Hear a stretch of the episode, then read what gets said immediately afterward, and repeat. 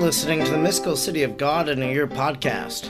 I'm Father Edward Looney, and throughout the year I'm reading and reflecting on the four volume, over 2,500 page work by the Venerable Maria of Agreda. And if you would like to share your own thoughts and reflections about today's reading, head on over to Facebook to the Mystical City of God in a Year podcast group, and there you can do so with others who are reading and following along.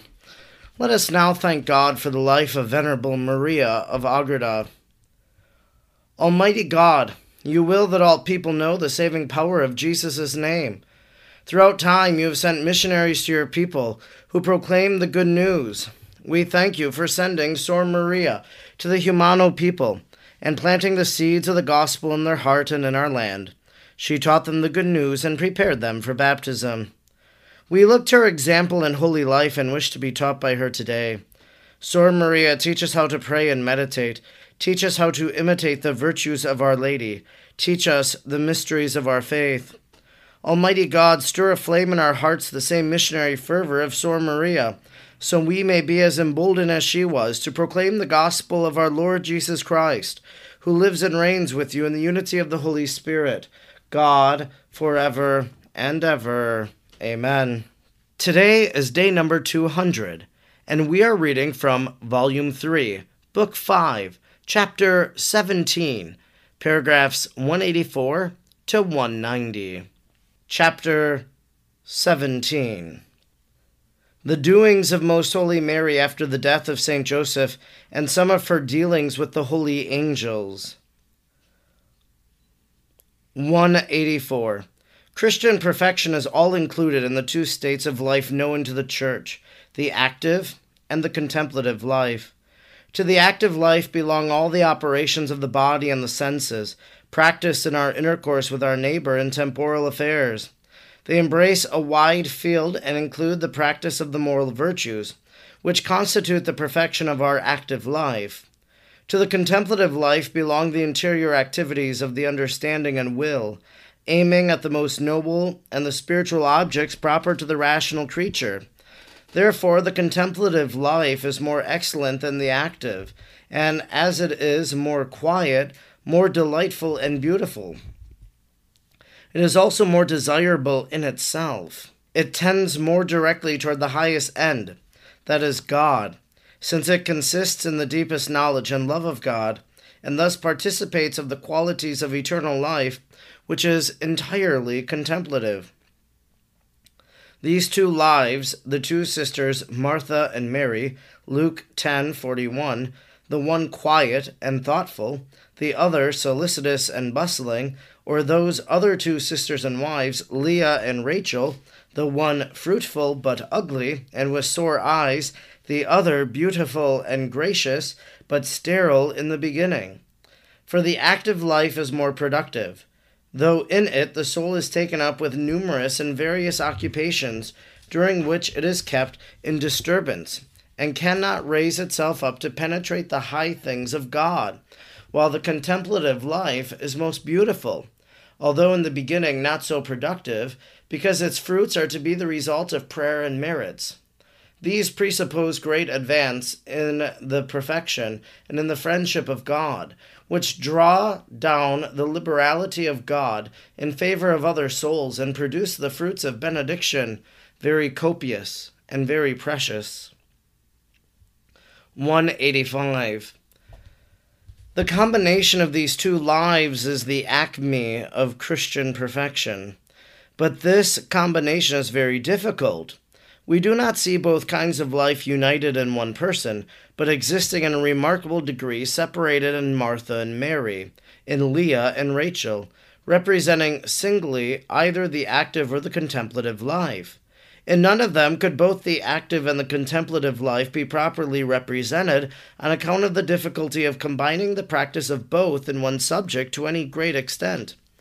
Although the saints have labored much to attain this perfect combination, and all the teachers of spiritual life have sought to direct souls toward it, although there are so many instructions of learned and apostolic men, and the examples of the apostles and of the founders of the holy religion who have sought to join contemplation with action as far as possible with divine grace. Yet they always knew that the active life, on account of the multitude of its interests and occupations concerning inferior objects, dissipates the heart and disturbs it, as the Lord tells Martha.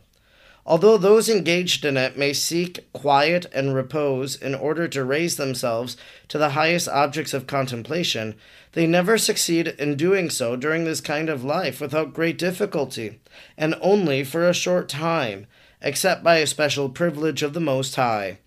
On this account, the saints that wished to give themselves up to contemplation sought the deserts and solitudes, which are more favorable to that kind of life and the other that pursued the active life and the care of souls by teaching and exhortation, set aside some of their time for retirement from exterior activity, and divided their days between contemplation and active life. By thus attending to both with perfection, they attained the merits and rewards of the two kinds of life, founded on love and grace as their principal support. 186. The most blessed Mary alone joined these two lives in a perfect manner.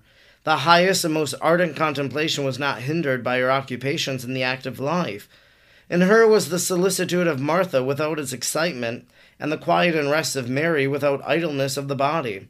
She possessed the beauty of Rachel and the fruitfulness of Leah, and only this great and prudent queen truly exemplified what these sisters mysteriously typified. Although she attended upon her ailing spouse, and supported him and her most holy Son by her labor, she did not on that account interrupt or curtail her heavenly contemplations, nor was she under any necessity of seeking solitude or retirement in order to restore the quiet and peace of her heart, and raise it beyond the seraphic regions. Yet, when she found herself alone and deprived of the company of Saint Joseph, she so arranged her exercises as to spend her time entirely in the interior activity of divine love. She immediately perceived by her insight into the interior of her most holy Son that such was his will, that she should relax her labors by which she had attended to the wants of Saint Joseph through night and day, and that instead of this hard labor she should now join his majesty in his prayers and exalted works. 187. The Lord also reminded her that for the moderate nourishment necessary to them, it would be sufficient to engage in labor only for a short time each day. For from that time on they were to eat only once a day at eventide, having until now followed another custom out of regard to Saint Joseph, and in order to keep him consoling company at meal times. Thenceforward Jesus and Mary ate but once a day at about six o'clock in the evening. Many times their meal consisted merely of bread. At other times, the Blessed Lady added fruits or herbs, or perhaps fish, and this formed the only refreshment of the sovereigns of the heaven and earth. Although their frugality and abstinence had always been great, yet it was greater after they were left alone, and they never dispensed themselves except in regard to the kind of food and in regard to the time of taking it. When they were invited, they ate a little of what was offered to them, without abstaining entirely, commencing to practice the advice which Jesus, was afterwards to give to his disciples for their conduct while preaching the gospel. The simple food used by the heavenly sovereigns was served by the great lady to her divine Son on her knees, having asked permission thus to serve it. Sometimes she also prepared it in that posture, moved thereto by the thought that it was to serve as nourishment of the true Son of God. 188. The presence of Saint Joseph was no hindrance to the most blessed mother in treating her son with all due reverence, not missing the least point of what this reverence toward him demanded. But after the death of Saint Joseph, the great lady practiced prostrations and genuflections much more frequently, for there was always more freedom for such actions in the presence of her holy angels than in the presence of her spouse, who was man. Many times she remained prostrate upon the ground until the Lord commanded her to rise. Very often she kissed his feet, at other times his hand. Usually she was filled with tears of the profoundest humility and reverence. She always stood in the presence of her divine Son in the posture of adoration and most ardent love, awaiting his divine pleasure and intent upon imitating his interior virtues. Although she had no faults and was not guilty of even the least imperfection or negligence, in the service and love of her most holy Son, her eyes, like those of the servant, and of the anxious handmaid mentioned by the prophet only more devotedly, were continually upon the hands of her master, in order to obtain the graces she desired for assisting her to greater perfection. It cannot enter into human thought what divine science aided her in understanding and performing so many and so great works in union with the incarnate Word during the time they both lived alone together, without any other company than that of the holy angels, of their guard and service. They alone were the eyewitnesses, and were moved to admiration and to highest praises to see themselves so inferior in wisdom and purity to a mere creature who was worthy of such holiness. For she alone made a full return for the graces she received. 189. With the holy angels, the Queen of Heaven entered into a sweet emulation and strife in regard to the ordinary and humble services which were necessary for the comfort of the Word of God and the well ordering of their little dwelling. For there was no one to attend to these things except the heavenly Lady, and those most noble and faithful vassals and ministers, who for this purpose assisted in human forms, ready and anxious to attend to all the work. The great queen wished to perform all the humble work herself, and with her own hands to scrub the house and arrange its poor furnishings, wash the dishes and cooking utensils, and set the rooms in order. But these courtiers of the Most High, being truly courteous and more expeditious, though not more humble in their operations, usually anticipated these services before the queen could find time to perform them. Sometimes, and at certain periods often, she would find them thus at the work which she was about to perform, the holy angels having begun it beforehand, but at her word they desisted and allowed her to satisfy her humility and devotion in completing it herself. In order that they might not interfere with her affectionate desires, she said to the holy angels, Ministers of the Most High, you are such pure spirits that you reflect the light of the divinity for my illumination and therefore these low and servile occupations are not suitable to your state, your nature, and condition. These pertain to me, who, besides being only of earth, and the lowest of the mortals, and the least of the servants of the Lord and Son. Permit me, my friends, to perform this service to which I am bound, since I can thereby gain merits which, on account of your station and dignity, you do not need. I know the value of these servile works which the world despises, and the Lord has given me this knowledge not in order that I may allow them to be done by others, but that I may perform them myself. 190. Our Queen and Lady answered the angels, It is true that in thy eyes and in the estimation of the Lord these works are as valuable as thou knowest them to be. But if thou dost thereby earn the precious rewards of thy humility, take notice that we would be deficient in obedience to the Lord, if we would knowingly omit any of these works permitted us by the Most High. The merits which thou losest in not performing this service, thou, O lady, canst easily make up by the mortification of denying thyself the desire of executing them.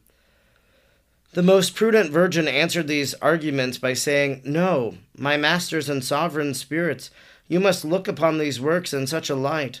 For if you consider yourselves bound to serve me as the mother of your great Lord, whose creatures you are, remember that he has raised me from the dust to this great dignity, and that therefore my debt of gratitude for this benefit is greater than yours. As my obligation is so much the greater, my return must also be greater than yours. If you desire to serve my son as his creatures, I likewise must serve him on this account. I am more bound to do so because I am the mother of such a son. Thus you will always find me more obliged than yourselves to be humble thankful, and annihilated to the very dust in his presence. This concludes our reading today for day number 200. We've been reading from Volume 3, Book 5, Chapter 17, paragraphs 184 to 190. One of the things a person realizes, especially in the grief that they have after somebody dies, is they begin to notice how their life has changed as a result that if the person was really a caregiver, well, now all of that time dedicated to caregiving, now there's emptiness. There's things that a person tries to find to fill that void because what they once were doing, they no longer are doing. And there could be changes in habits or what have you. And we see that a little bit in our reading today that just the way in which the Holy Family, Jesus and Mary now, how they dine, it's different because they used to eat more because they wanted to keep company with St. Joseph. But now that St. Joseph is no longer with them, it says they only eat one meal a day. So talk about intense intermittent fasting. But this is what the Holy Family does. And so now they're able to do this because their life looks different. If you've lost someone in your own life, maybe that's something to consider. How has your life changed because of that? That's what it says in the one of the prefaces for the masses for the dead. It says, "Life has changed, not ended." It's really talking about the change for that person. Life has changed for them. They're no longer here, but it's not ended. But I think we can look at the bereaved and say, well, life has changed for them. And also, it's not ended. Life continues now in the midst of grief. The other component of our reading today was that tension between the active and the contemplative life. And, and we see that even in the church, that there are religious orders that are contemplative, they're cloistered, they dedicate their whole life to prayer. That's the life of Maria of Agreda. She's a cloister nun. But then you have other religious sisters who are active, who are teachers, who are taking care of the sick. Active and contemplative, we see a union of that in the person of Mary, as Maria of Agreda explained. Maybe just take an inventory of your own life. You are active, you are in the world, you have family, and you are living your life. But do you make time for contemplation? Do you make time for the things of God? I hope you do. And of course, by listening to the mystical city of God, you are. But how do you continue to engage the contemplative life? I'm Father Edward Looney, and throughout the year I'm reading and reflecting on the four volumes of the mystical city of God. I'm grateful you joined me today, and I hope you'll join me again tomorrow. Until then, may God bless you, and Mary pray for you.